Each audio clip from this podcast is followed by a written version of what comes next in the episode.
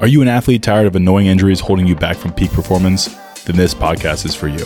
Here we share our expert opinion on hot topics of physical therapy, injury prevention, sports performance, and sometimes other random thoughts.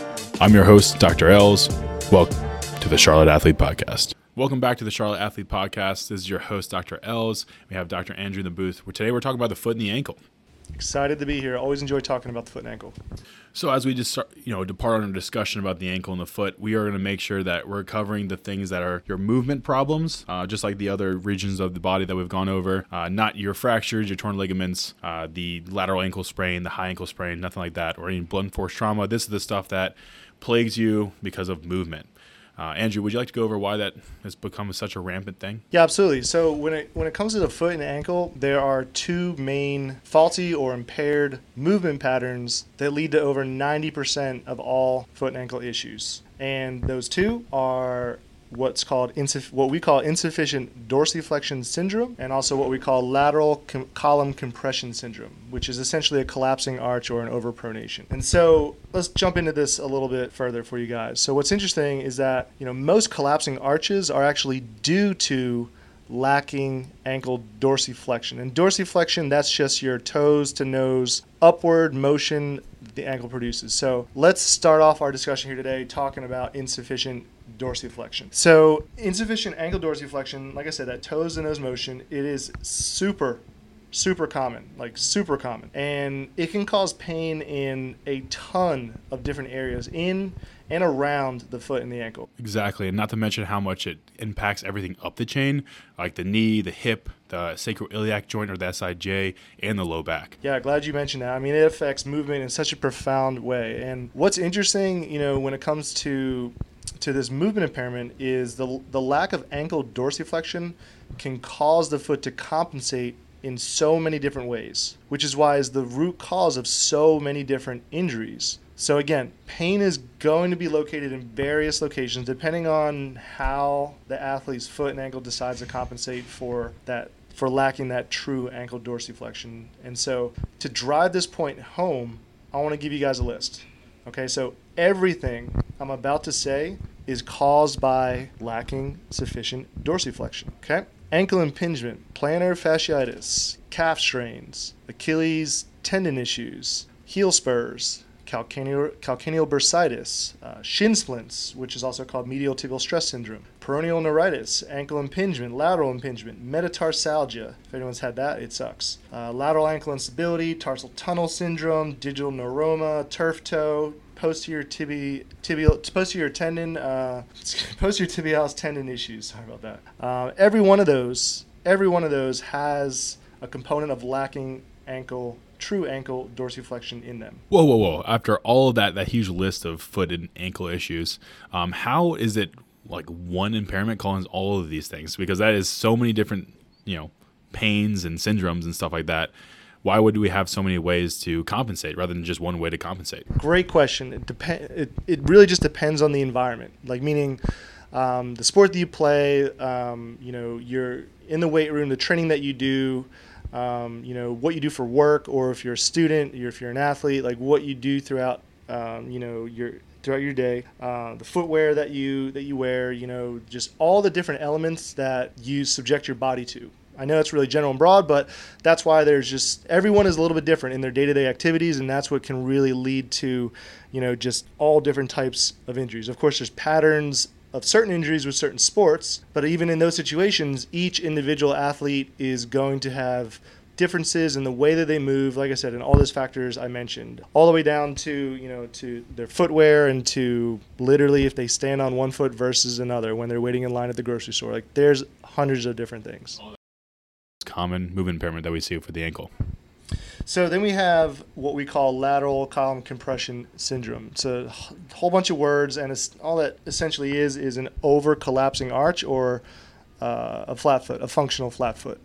And so this can occur, a big surprise, with or without lacking that dorsiflexion. So always got to check for that dorsiflexion first. But this uh, this impaired movement pattern largely has to do with basically the athlete being unable to sufficiently stabilize the foot um, in weight bearing, you know, in standing, which creates overpronation or excessive collapse of the arch. Um, and all this means is that essentially it's a strength issue at heart. And so the presentation that we'll see when an athlete comes in is we'll, is we'll see excessive tension or stretching on the inside of the foot where that medial side is collapsing, but then also excessive compression on the lateral side of the foot, the outside of the foot, and all the structures that exist there. And so, because of this, and again, just like the insufficient dorsiflexion syndrome that we talked about, it can lead to a ton of different pain locations as well. And it just, again, depends on the environment you put it in and what you do all day long. Okay, so now that we have an idea on the two most common ways our foot and ankle can move to cause pain and injuries, Els, when an athlete walks through our door with one of these two, what does a typical treatment session consist of here at the Charlotte Athlete? Well, the number one thing we want to make sure that the athlete knows is why it's happening. Uh, because without that, I mean, 50% of the problem is just the awareness. So being aware of the things that you're doing during your day that causes these compensations that you know turns into a pain is really important. Not only what's going on, but how to fix it. Those adjustments that you need to do day to day that helps you put yourself in a better position for success. Uh, so that's number one. Education is always number one with us. Uh, we also, obviously, we've talked about our fellowship training in manual therapy. So manual therapy comes right up as number two there. Um, and then exercise. Those three components are the big ones because we do not spend, you know, waste our time, waste your time doing those passive modalities uh, that don't necessarily get you back any faster. Um, we need to move. A lot of these athletes they're struggling from you know excess stress with these uh, injuries, and we need to make sure that they can get right back into moving and not be deconditioned. So we'll be some. Let's start off with what you say first, education component. Let's let's start there. What are some common, just some common trends that we see, um, or just you know things that the listener, if they're dealing with any foot and ankle issues, they can now apply these concepts to help reduce pain and just start head down the right path. Yeah. So what we've talked about before, those RMPPs, those things that you know are the root what cause. Is, what is RMPP? Those repeated movements and prolonged postures. We've talked about that a couple different times now, but uh, that's the acronym we're using for there. Um, and those things are the the guys that are sneaky, that are not necessarily painful, but get you into you know this this issue. Uh, footwear and standing position are two big ones. So as you guys probably have recognized or may now recognize, a lot of your footwear is very comfortable and to a, honestly to a degree that maybe not so beneficial. The big giant raised heel, uh, the slope from heel to toe actually keeps you more in that plantar flexion, which just means that you're in a, a like a, a, miniature heel um, all day. So you're never actually getting to dorsiflexion. And then number two, you're miniature heel, heel, oh like yeah. like heels. Yeah, like heels. Okay, okay. I guess that didn't make any sense. Again, no, that's I was just clarifying. No, yeah, auditory podcast. You. If we had a picture of that, um, and then number two would be that standing position. That's another one that a lot of athletes get into, where they just kind of avoid it. it and this is not something you're trying to do. It's just a very accidental position. But uh, a lot of football players will be standing with hyperextended knees, which just means those knees are all the way locked out and just almost, if you can, behind you, uh, keeping you in that plantar flexion again, like that toe down position. Those are two big ones. Yeah, to build off that the standing one. I mean, if you're if you're an athlete that stands all day, maybe through your job or um, you know whatever your circumstances are, if you if anyone who does a lot of standing or they're on their feet walking all day, you're basically using your calf muscles all the time, constantly. Just if you're st- if you're just standing and not moving, you're still using your calf muscles, and that's going to cause them to become or head into a, what's called a hypertonic state, or basically they're always being worked, and so um, whenever a muscle is constantly being worked, it's over time it's just going to start to stiffen stiffen up, and then when your calf muscles stiffen up, it's going to result in that lacking uh, that lack of dorsiflexion that we discussed. In addition to cleaning up a lot of that the soft tissue around the joint, uh, we have to get into the well joint itself. So those things, and apologize for all these these words, a little scientific here. That can include are the talocrural joint, the subtalar joint, working the big toe and the extension ability there, the cuboid, uh, the fibula, et cetera, et cetera. There's a lot of joints in the foot, and that's another reason why all these variations and all these compensations can occur. So there's a lot of things that we would need to get through to make sure that whatever your personal issue are, is is solved. Yeah, and there's also you know other things at the chain of course. You know, there's something that can that we call an upslip, which can happen all the way up in the pelvis or the sacroiliac joint, which can affect leg length differences or that you know there can also be what's called an anterior posterior innominate rotation up there in the pelvis and so you know if the le- if the leg length is different because of a pelvic uh, because of a pelvic issue, that's going to affect whether that foot and ankle is in relative uh, ankle dorsiflexion or plantar flexion. So we're looking all the way up the chain. You know, we're checking out the hip, the knee, you know, everything that might be related to the athlete and their specific sport. Exactly. So after we get through the manual therapy, the next step would be the exercise, getting you moving, making sure that you have enough strength to then support the positions that we just cleaned up with some of our hands-on stuff. So a lot of self mobilizations to dorsiflexion is a great one to start at home because the ankle is a very stubborn joint and it takes time. Not only does it take time, but it takes effort. So getting through that multiple times a day is usually something we start off from just the rip. Um, but then the next big area is the eccentric control. That is very key to getting through all of this ankle dysfunction. Uh, let's talk about those two main areas. So eccentric control of the gastrocnemius and soleus, so those big muscles in the back side of the compartment of your leg, those control how the tibia advances over the foot during movement. So it's imperative to make sure that those things are controlled. And that's what eccentrics mean, is truly control or being able to slow yourself down. Um, and then the next part would be the eccentric control of the anterior compartment because it's constantly in an actively insufficient state, meaning that since you're never getting to true dorsiflexion, it's never being challenged enough. Um, so if you get through both of those guys and you can actually control the eccentrics, it'll be huge for your recovery.